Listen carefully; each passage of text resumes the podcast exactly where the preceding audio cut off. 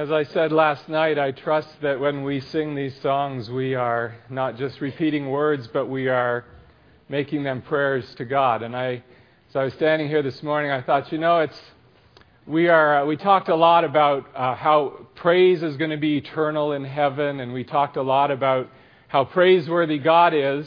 And it's kind of hard to um, to really fully enter into that because all we see is a screen in front of us and people, the backs of people's heads. And um, I think sometimes we get the picture that heaven is going to be just this endless service of standing in rows watching the back of people's heads and praising Jesus forever. But that's not what heaven's going to be like. Heaven's going to be being with Jesus Christ and seeing everything that He has prepared for us. And, and every delightful experience in life that we could enjoy today that God has given us is going to be multiplied millions of times over.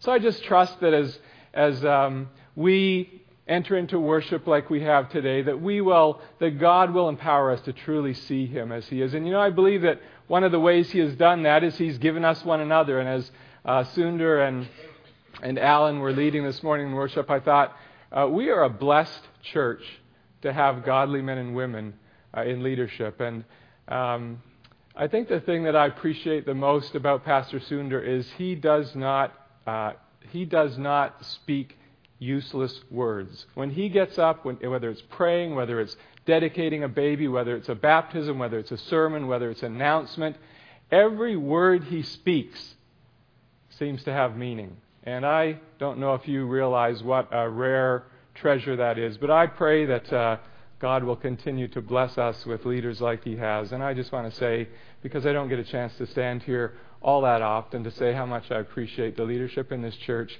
And I believe they're part of how God wants us to worship Him and to see Christ in each of the people that He's given us in this family.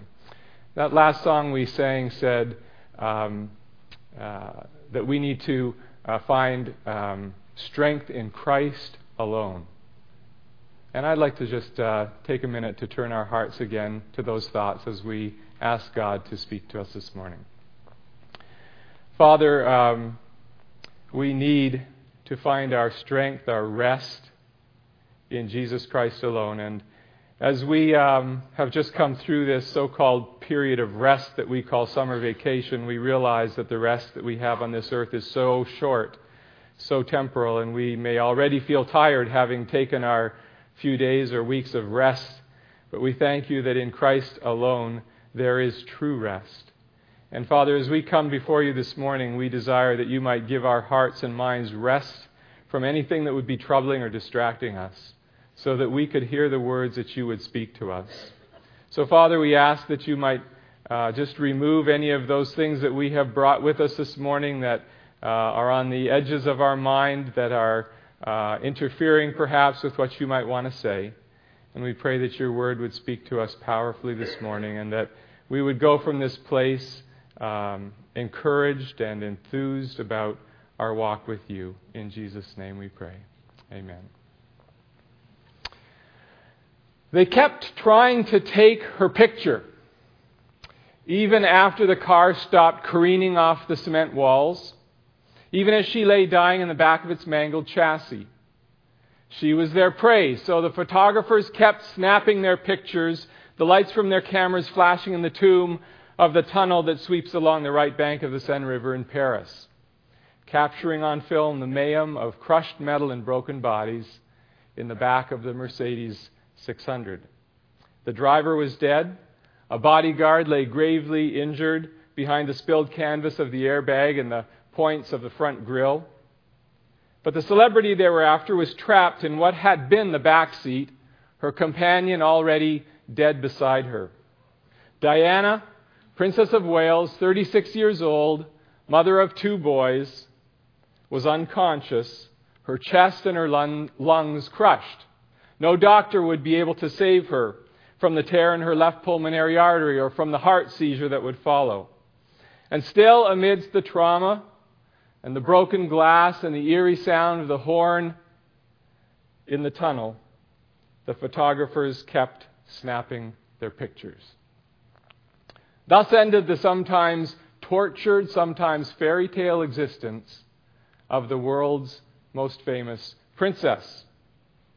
Just after midnight, 10 years ago, one August evening, this modern day Cinderella lost her glass slipper, never to retrieve it again. And the world was shocked. Shocked at the abruptness of it all. Shocked at the circumstances that had led up to those, that fatal moment. Shocked by the finality, and perhaps more than anything else, shocked that death could touch this one as its victim. The death of Mother Teresa, the saint of the gutters, only a few days later, was not nearly so shocking nor tragic. You see, old people are supposed to die. Though that little shriveled old lady had touched innumerably more lives than that glamorous young princess, her death was only a loss. Diana's, for some reason, was a tragedy. One person said she wasn't meant to go now. She had such an incredible amount to give still. You see, somehow in our imaginations, rich, young, beautiful princesses aren't supposed to die. But they do. And perhaps more surprising than her death itself is the fact that we should even be surprised at all. I'd like you to take your Bibles this morning as we continue in the series on the Psalms that was begun this summer. And I'd invite you to turn to Psalm 49. I'm going to be reading from the New American Standard Version. I sort of flip back and forth between the NIV and the NAS, and so if you don't have this translation with you and you'd like to just listen, please feel free. So either follow along or listen as we read the words of the psalmist found in Psalm 49. Hear this, all peoples. Give ear, all inhabitants of the world, both low and high, rich and poor together. My mouth will speak wisdom, and the meditation of my heart will be understanding. I will incline my ear to a proverb. I will express my riddle on a harp. Why should I fear in days of adversity when the iniquity of my foes surrounds me, even those who trust in their wealth and boast in the abundance of their riches? No man can by any means redeem his brother or give to God a ransom for him. For the redemption of his soul is costly, and he should cease trying forever, that he should live on eternally, that he should not undergo decay. For he sees that even wise men perish. The stupid and the senseless alike perish and leave their wealth to others. Their inner thought is that their houses are forever, and their dwelling places to all generations. They've called lands after their own names. But man in his pomp will not endure. He is like the beasts that perish. This is the way of those who are foolish and of those after them who approve their words. As sheep they are appointed for Sheol. Death shall be their shepherd, and the upright shall rule over them in the morning, and their form shall be for Sheol to consume, so that they have no habitation. But God will redeem my soul from the power of Sheol for he will receive me. Do not be afraid when a man becomes rich, when the glory of his house is increased, for when he dies, he'll carry nothing away. His glory will not descend after him. Though while he lives, he congratulates himself, and though men praise you when you do well for yourself, he shall go to the generation of his fathers. They will never see the light. Man in his pomp, yet without understanding, is like the beasts that perish. The psalmist in this psalm seems to confront us with at least three universal thoughts that I believe we need to understand and see this morning. The first of which is very simply this He confronts his readers with a universal truth. This truth is that it doesn't matter where you live or how you live. It doesn't matter who you are or what you know.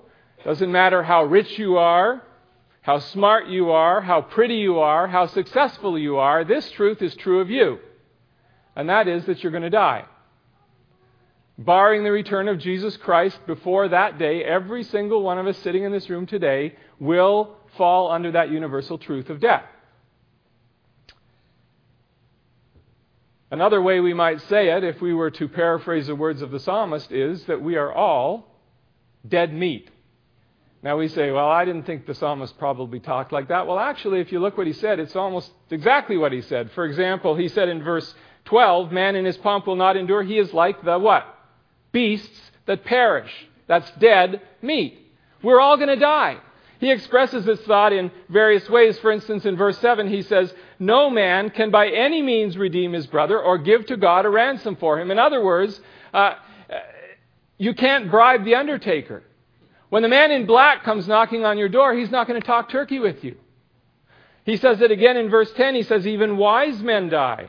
So it doesn't matter if you're incredibly intelligent, well educated, or wise. And he says, Even the stupid and senseless alike perish and leave their wealth to others. What he is saying is very simple rich or poor, smart or dumb, pretty or ugly, we're all going to die. George Bernard Shaw once said the statistics on death are quite sobering one person out of one dies. Brilliant, wasn't he? Doesn't matter who you are, how old you are, how strong, how invincible you might think yourself to be, you are not immune from that universal truth. Not even if you think you're Superman. You may remember back in uh, June of 1995, Hollywood's Superman, Christopher Reeve, took what would be the last flight of his career. As his horse was approaching a barrier, in an equestrian event, it stopped short, sending the rider over the barrier, landing and breaking his neck, resulting in permanent paralysis. Oddly enough, Reeve, who was an experienced rider, had just appeared in a series of, uh, of uh, advertisements promoting equestrian safety. What's more, just before he had ridden in this particular event, he had been interviewed by a journalist and was sharing about his recent visit to, the, to a hospital that specialized uh, for those who suffered paralysis through neck injury. And he had said this to the journalist. He said, You see that it can easily happen to anyone. I mean, anyone. And then it happened to him. Yes, even supermen are not, um, are not invincible. Now, we might say, well, why on earth would the psalmist focus on such a morbid thought? Well, I'd suggest that he focuses on this universal truth in order to counteract a second universal, and that is a universal lie. This universal lie is a lie that is the oldest lie in the book. It was the lie that began all the way back in the garden when that serpent hissed in Eve's ear, You surely shall not die. That's the lie. That's the lie. It's the lie of immortality. It's the lie that leads men to think that somehow they can outrun the undertaker. It's the lie that makes us ignore this universal truth of our mortality and live as if we were never going to die. We ignore our mortality. We disguise it. We dress it up in suits and we call it an executive. Or we send it off to university and call it educated. We take it to the local gym and call it fit. Or we cover it up with cosmetics and call it beauty. Even when we are forced to look death in the face, when somebody that we know dies, we still don't like that word. We, we don't say the guy's dead. We say he's passed on, he's, he's departed, uh, he's passed away, because we don't like to think about that universal truth. Though we know that it is true, we tend to push that reality from our mind and live as if it weren't really true, at least not of us. Man knows that he will die, but in a sense, he thinks that he won't. The psalmist describes it this way in verse 11. He says, Their inner thought is that their houses are forever. They've named lands after their name Pottsville, Sundertown. No, we, I haven't heard that one yet. But that's what people do. They name, ta- they name lands after their name.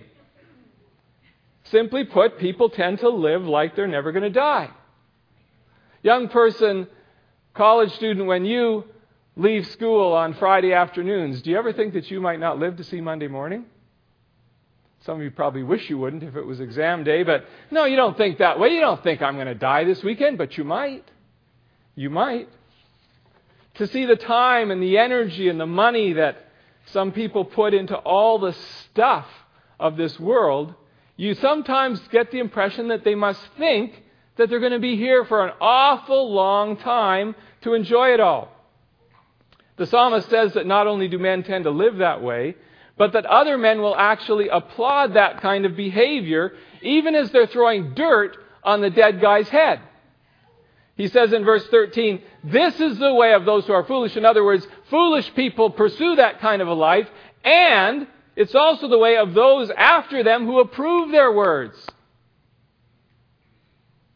In verse 18, we see those two parties together again. He says, Though while a man lives, he congratulates himself. Look how well I'm doing. How do you like my new designer suit and my new car? And though while man lives, he congratulates himself. And though men praise you when you do well for yourself, he shall still go to the generation of his fathers. In other words, he's still going to die. Doesn't that strike you a little peculiar? That we would live like that and applaud that kind of behavior? I think of a guy like Warren Buffett. You know Warren Buffett, richest man on earth today. Now, please understand, I don't know the spiritual condition of Warren, so I'm not commenting on that part. But you know, Warren Buffett is worth $64 billion. Do you know how much that is? Let me tell you, if I gave you a spending allowance of $44,000 every month, said you got $44,000 a month, you can spend it however you want, $525,000 a year, half a million dollars a year.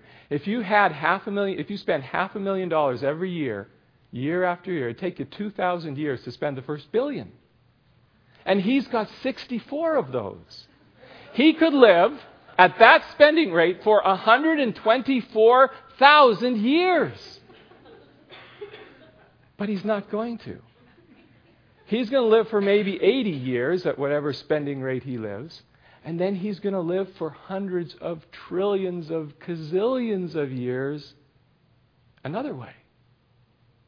I don't know what way that is because I don't know his spiritual condition. But I'm telling you, doesn't it make sense to think about that part of your existence rather than this part of our existence and not live like it's all about this part?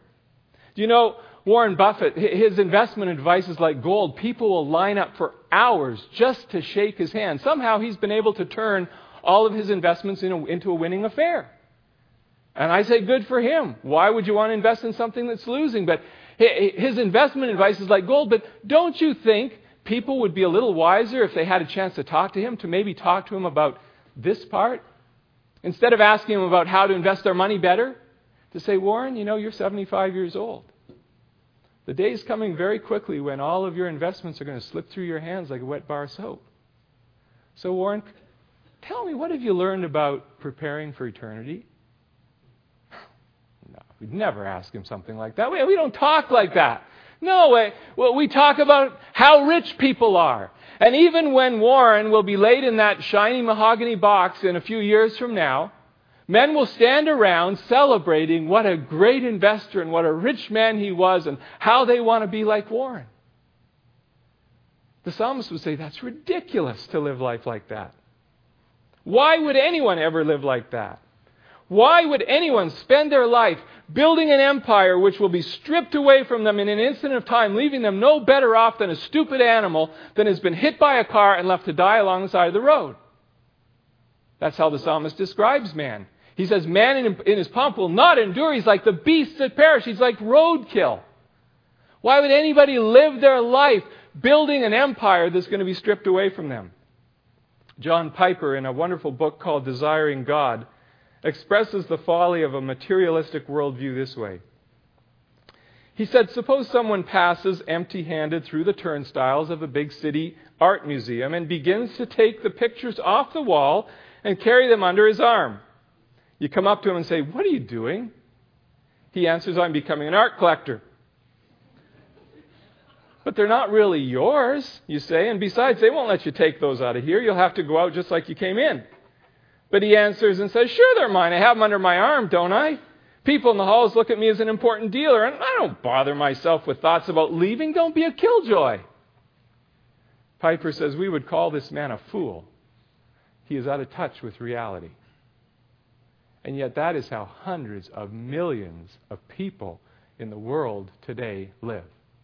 Totally out of touch with reality when it comes to the universal truth, in that they are living according to a universal lie. Why would they ignore that truth and live according to a lie? Well, it's because of the third universal that the psalmist shares, and it is what I would call a universal fear. A universal fear. They fear what might happen if they don't live according to the lie. If they don't get that next promotion, that higher paying job, if they don't save up more and more and more money for their retirement so they're very secure, if they don't invest in the real estate and, and stocks and bonds and golds and hedge funds and all of those things like everybody else, they're afraid of what will happen if they don't join the crowd that's going this way and ignoring this truth. You Might put it another way, they are afraid to live culture, counterculturally. They are afraid to say no to the insanity of this idea that money and possessions can purchase us life or buy us more time. Many people will choose their career based on that fear and will determine to spend the best years of their life based on financial considerations, based on earning potential, rather than based on kingdom impact. People will accept promotion after promotion after promotion with absolutely no thought of how that might impact other parts of their life. Why? Because, because why wouldn't you? If you get offered more money and more position and more responsibility and more power, why would you ever say no? I have a friend who said no a while back. He was offered a very lucrative promotion that would have meant a whole lot more money and a whole lot more time. And he said, if I do that, I won't have the time for my family, and I won't be able to be an elder anymore in my church because I won't have time for that. So he said, no. People don't understand that.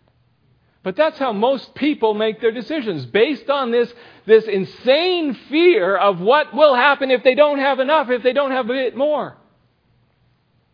What if I retire and don't have enough to live on? What if I, what if I lose my job? What, what, what if I, we get downsized? What if the, the bottom falls out of the economy and, and my investments tank? I got a better what if question for you. What if you die tomorrow and leave it all behind? Or what if your life is snuffed out like Lady Di's right in the prime of life, right when everything looked the brightest for you? A few years ago in Toronto, a young woman was standing in the subway waiting for a train when a perfect stranger came up behind her, pushed her off the platform into the path of an oncoming train, and she died instantly. 23 years old. What if that had been you? Don't tell me I don't take the subway so I don't have to worry. No, those are the what if questions. Those are the what if questions that we should be asking ourselves. Because the truth is, we are all going to die, and no amount of money or smarts or real estate will do us one bit of good. The fear of the lie is so strong that, that people are driven almost to, to this delusional pursuit of security that they can buy themselves. One such person may have been a lady by the name of Bertha Adams. She was 71 years old. She died in Palm Beach, Florida. The coroner's report read cause of, cause of death malnutrition. She had wasted away to 50 pounds. When the state authorities made their preliminary investigation of Mrs. Adams' home, they said they found it a veritable pig pen, the biggest mess you can imagine. One seasoned inspector declared he had never seen a dwelling in greater disarray. The woman had begged food from neighbors' back doors, and the clothes that she did have she had got from the Salvation Army. From all outward appearances, she was a penniless recluse, a pitiful and forgotten widow. But not so. Amidst the jumble of her house, the officials found two keys to safe deposit boxes in two local banks. In the first box were over 700 AT&T stock certificates, plus hundreds of other valuable certificates, bonds, and solid financial securities, not to mention a stack of cash amounting to $200,000. In the other safe deposit box was $600,000. You see, this, this, this fear of having to have more and more and more can become absolutely irrational and delusional. Do you know why I believe God wrote this psalm? I believe He wrote it to deliver us from that fear, to expose the lie, and to deliver us from living in fear of the lie. He says right at the beginning of his little talk, after the first four verses of introducing it, he says, Why should I fear? Verse 5. Why should I fear? in days of adversity when the wealth of all those around me grows greater and greater. Why? You know, rich men tend to have a way of making poor men worry. You ever read those, uh, those uh, financial advice columns where they tell you how much money you need to be saving now if you're going to retire. You read that, and I go, "Oh boy, I'm not going to be able to retire until I'm 105." You know, those kind of things can kind of make us worry. You see everybody getting more and more and bigger and bigger, and you think, "Boy, I'm not keeping up. I better do something. I better start saving more." Well, I'm not saying you shouldn't save something, but you know, rich men have a way of making the rest of us worry. God says, "Don't fear." Don't fear when you see that mad pursuit for possessions and power and position all around you. He says it again in verse 16. Don't be afraid when a man becomes rich, when the glory of his house is increased. Folks, God wrote this psalm to, to deliver us from the fear of, a, of the lie. Nobody and nothing on earth can redeem your soul. Nobody and nothing on earth can redeem, can give you true life. No amount of money or success or good looks or intelligence can do it. I don't care if you're the president of Microsoft or the princess of Wales. You're going to die. And the psalmist says in verse 7 No man can by any means redeem his brother.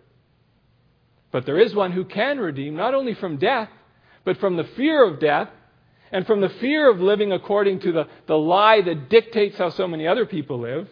And that one is God. For he tells us in verse 15, but God will redeem my soul from the power of death. If you've been redeemed by the blood of Jesus Christ, you have nothing to fear. You can face that universal truth without fear. I'm going to die? Sure, fine, I'm ready. Whenever. I mean, I'm not asking that it be today, but if it is, I'm ready. I don't fear it. And you can expose the universal lie and refuse to buy into it. You don't have to let your life be governed by this mad, irrational pursuit of more and more and more security. You can rather invest your life in something that the undertaker can never lay his hands on. I believe that many of us have made choices in life that may mean that we will never be incredibly rich in terms of the world's measurement of riches, although I believe here in the West, if you measure us according to the rest of the world, we're all very wealthy. But many of you have made decisions and continue to make decisions that mean that you won't be as rich as you could have been. So what? Who cares? Maybe I won't have enough to retire when I'm 65. Big deal. I'll retire when I'm 70. Maybe I'll die first. It really doesn't matter all that much. Maybe I won't have a big fat education fund so that I can pay off uh, all my, my kids' college costs. So far, I'm doing fine. I didn't have a big fund, but God's got a big way of taking care of those things. So what? I don't, I don't really care. Maybe I won't be able to buy a late model car every three to five years. I don't care. I'll drive my old one. I'll, I'll walk. I'll take the bus. You know, there are more important things in life than owning two or three homes, than retiring at 55, than having a street named after me, or the ultimate, having a monument built in my honor so that the pigeons of the neighborhood can sit on my head and leave their deposits for the next hundred years. There really are more important things in life than that to me. Mutual funds, stock portfolios, RRSPs will not be worth the paper that they are written on in the day when the undertaker comes knocking at your door. Now, please understand, I am not in any way uh, advocating financial irresponsibility. I believe every one of us has a responsibility to live responsibly with the resources that God gives us. And I can't tell you what that is for you, and you can't tell me what it is for me. I, have got some RRSPs. I've got a nice piece of property. I've got a few things. I'm saying we each have to live financially responsibly according to what God has told us, but not insanely, not irrationally, not delusionally, like the world would like us to do along with them in that hour which will usher in the first day of a very, very, very long eternity, the only investment that will count is righteousness in Christ. The psalmist says in verse 14, The righteous shall rule over them in the morning. Donald Trump, Bill Gates, Warren Buffett, and all the rich men in the world put together will not have enough to make a down payment on one soul or one second of eternity with God if they have not invested their lives the way God says they have to be invested.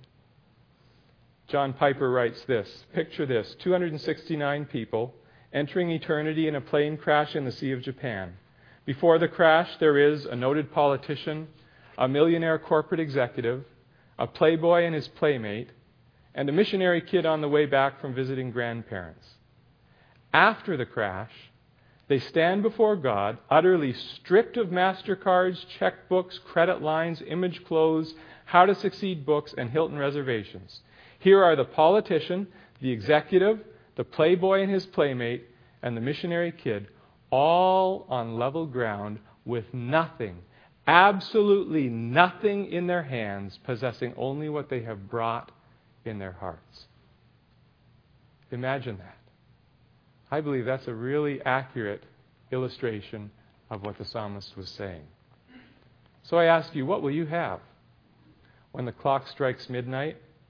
When the glass slipper falls off? When all you were in life is transformed by death? What will you have? I feel a little bit like a Bay Street investment advisor standing before a group of very wealthy potential investors. I would love to have the portfolios of some of your young, enthusiastic lives and the portfolios of some of us who are not so young but have great experience and great skill. I would invest your lives in resources all over this world, in places like China or India or the Middle East. I love to see businessmen go and serve God in parts of the, the world that are unreached. I'd invest some of your lives as youth workers amongst the Muslim youth of Bosnia or Kosovo. I'd invest others of you who are entrepreneurs in places like Bosnia and Kosovo where there's 50% or more unemployment and where creating a job for somebody is a door to the gospel. I'd invest some of you in places like France or Austria or Spain or Italy where there are literally, not imaginatively, there are literally tens of thousands of cities and towns in those countries in Europe that have absolutely no evangelical church. And where Islam is growing, is just spreading like wildfire. And then, of course, many of you I'd leave right here in Canada to invest yourselves in this place, to stir up God's people, to reach the nations who have come to our doorstep, who, by the way, are growing at five times the rate of the general population in Canada. I would urge you, wherever you are, to live lives that proclaim by the choices that you make that you are free from the fear of death and that you are free from the insanity of living according to the lie that so many people around us live by. I would urge you to live in such a way that you would show that you're not bound by those things that they are bound by. But you know, I can't invest your life. Only you can. And so I would simply say to you today that I urge you to live your lives in such a way that when the clock strikes midnight for you and the glass slipper falls off, all you have lived for and worked for in this very short life will not be lost in the wreckage of this world, but will be waiting for you in the glories of the next. You may have noticed when we began reading this psalm that uh, it was written to be sung, as were many of the Psalms, but this one expressly says that he wrote it so that it should be put to music. He talks about expressing his riddle on the harp. Well, we have kind of a different kind of harp today. It, if you stood it upright, it might look more like one, but we also have a minstrel, and actually quite a few minstrels in our congregation who love to worship and to lead in music. And Alan uh, has written uh, a piece of music for this psalm and has uh, some folks who are going to help him uh, share that with us right now.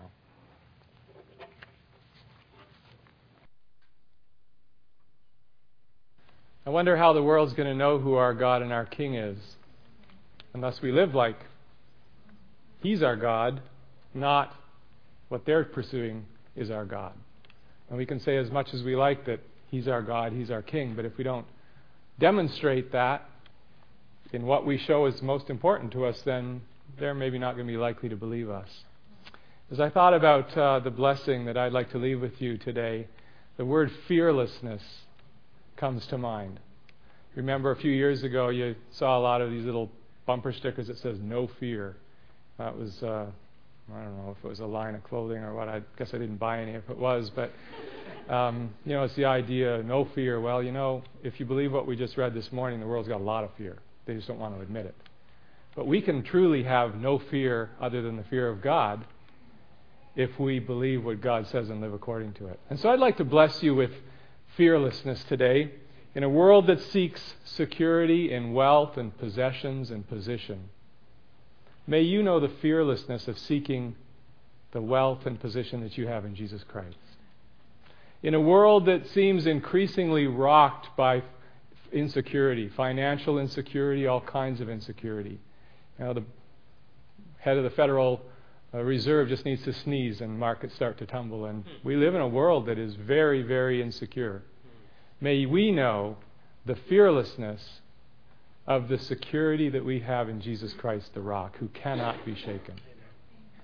And may you know the fearlessness of spending your lives for the Redeemer rather than seeking to redeem your lives, like so many around us do, with things that are perishable. God bless you.